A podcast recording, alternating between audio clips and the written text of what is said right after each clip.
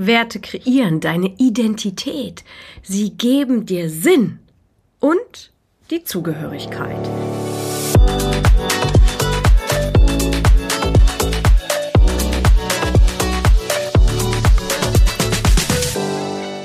Herzlich willkommen bei der neuen Episode Erfolg durch Vertrauen. Und heute geht es um die Werte, um deine Werte.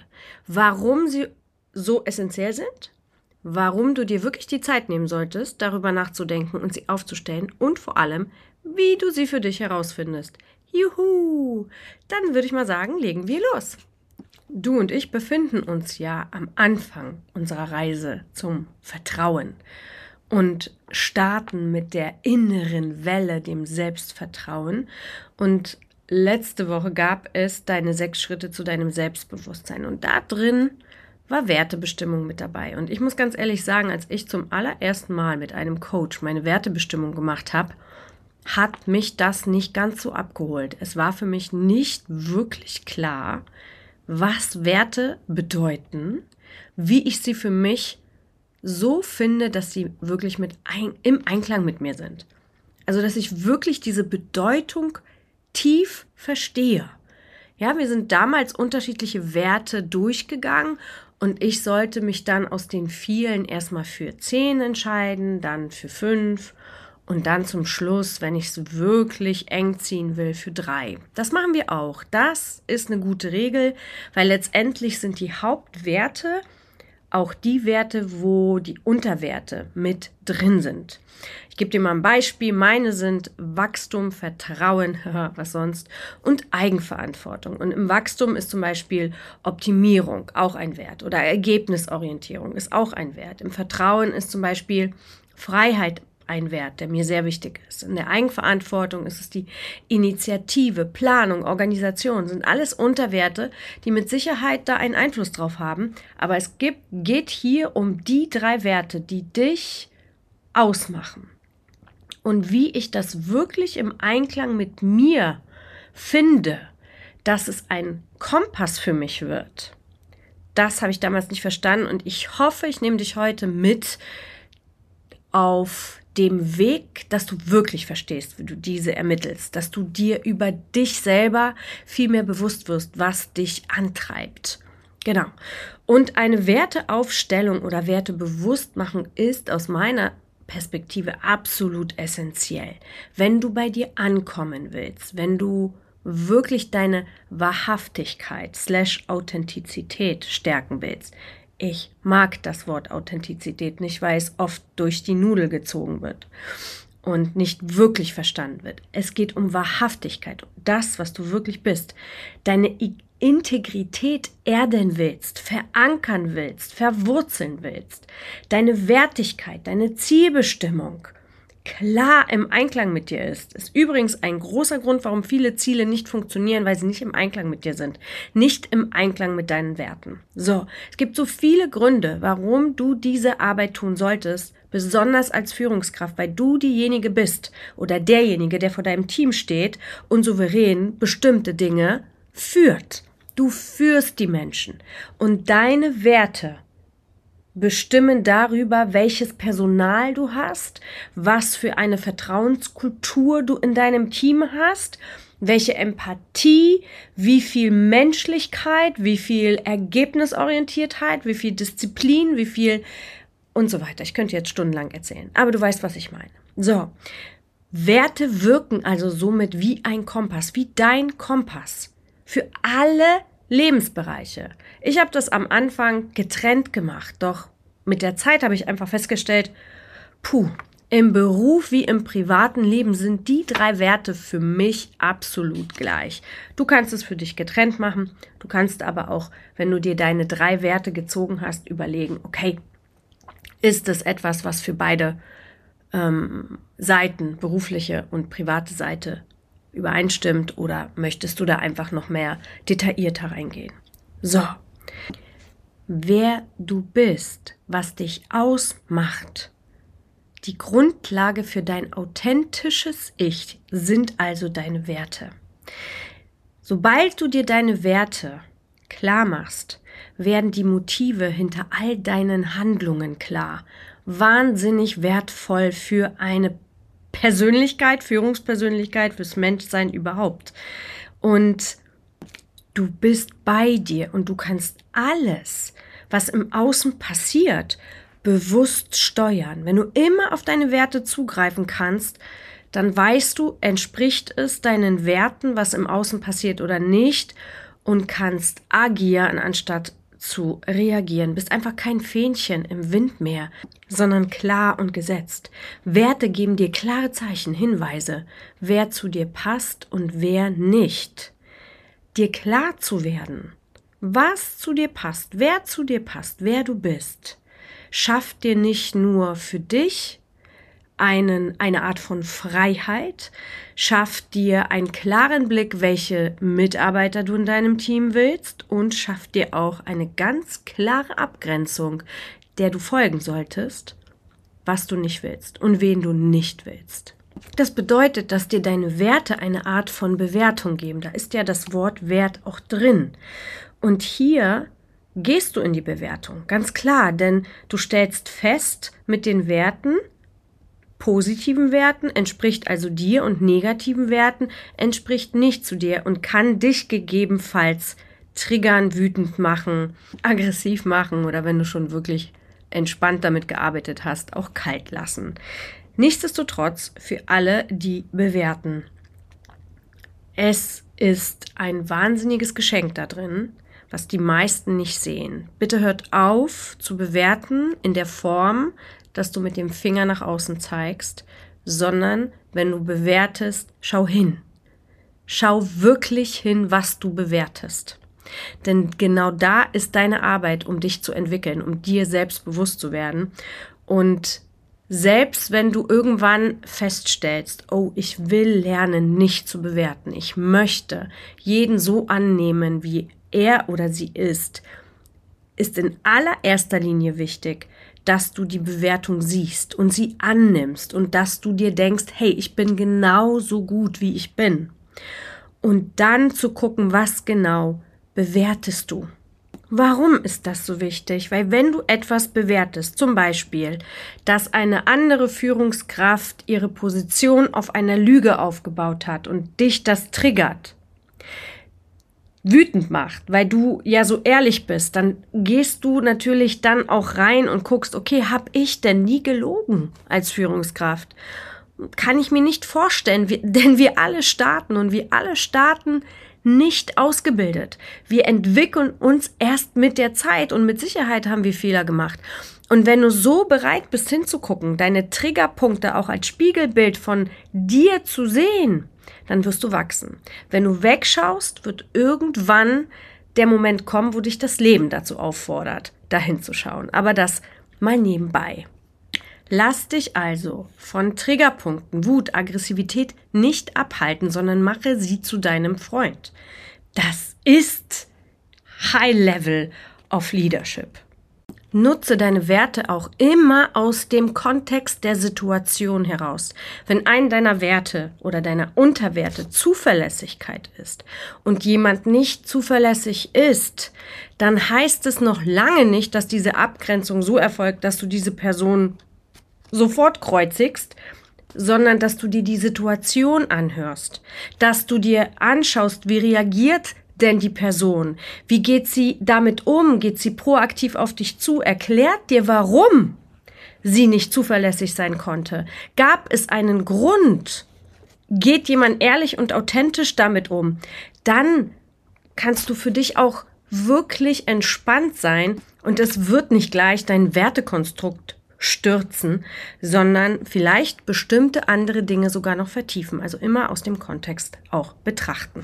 Sobald du dir über deine Werte bewusst bist, hast du Halt und sogar den Weg geebnet, um herauszufinden, was dein Warum ist, was dein wirklicher Wunsch ist, was du machen möchtest.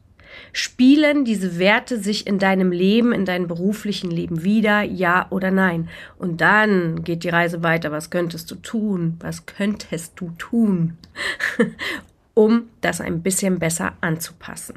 So, und jetzt, bevor wir zu den Methoden kommen, wie du diese Werte ermitteln kannst für dich, nochmal eine kleine Zusammenfassung, was Werte für dich wirklich bedeuten können, wenn du dich damit auseinandersetzt. Sie sind dein Lebenskompass.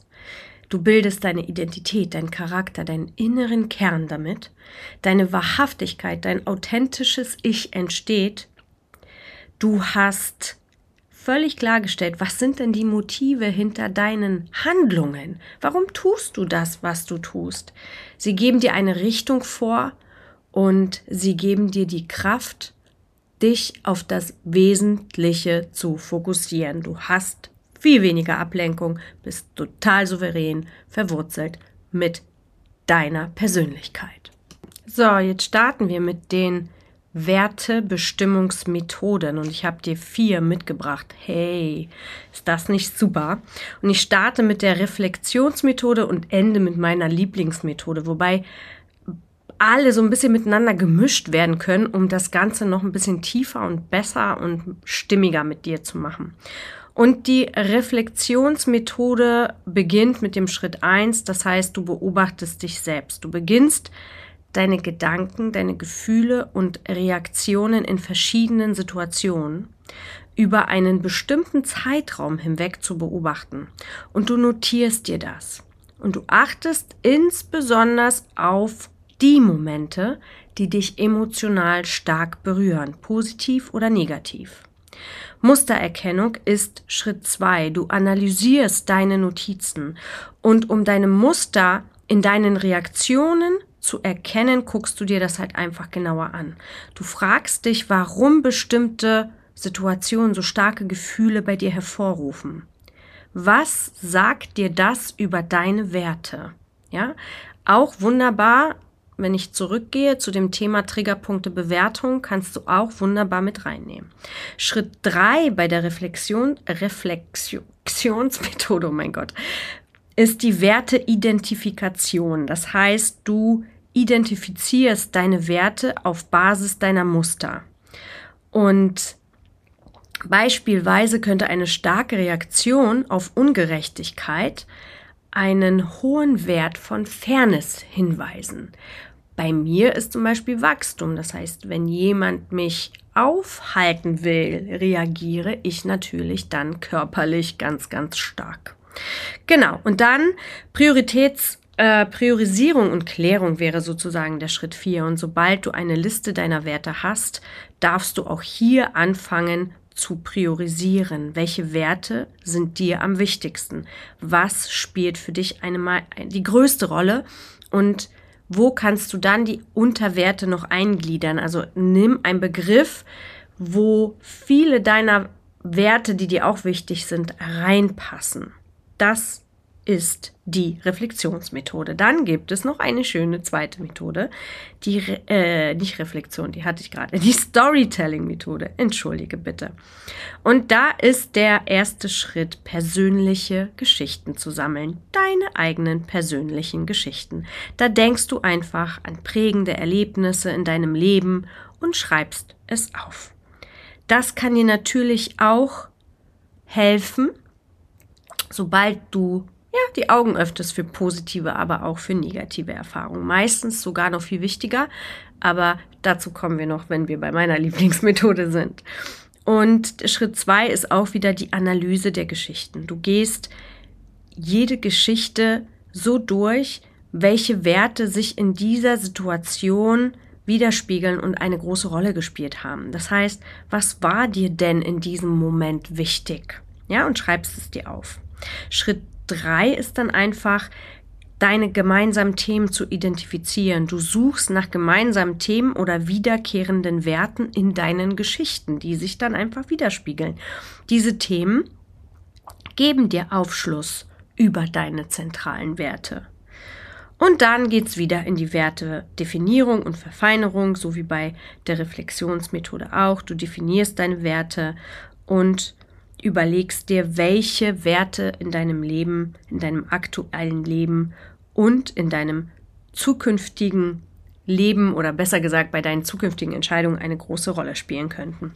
Dann kommen wir zu der Methode Nummer drei. Das ist die Feedback-Methode. Oh, die ist schön. Die ist auch schön. Und zwar holst du dir Feedback ein. Hihi. Und da, äh, das machen wir ja eigentlich immer so ungerne, aber Feedback ist ein wahnsinnig wertvolles Tool. Aber dazu werde ich auch noch ein bisschen mal was erzählen, eine Podcast-Folge machen. Genau. Feedback-Methode. Schritt 1. Du holst dir Feedback ein. Du bittest Menschen, die dich gut kennen, Familie, Freunde, Kollegen, um Feedback.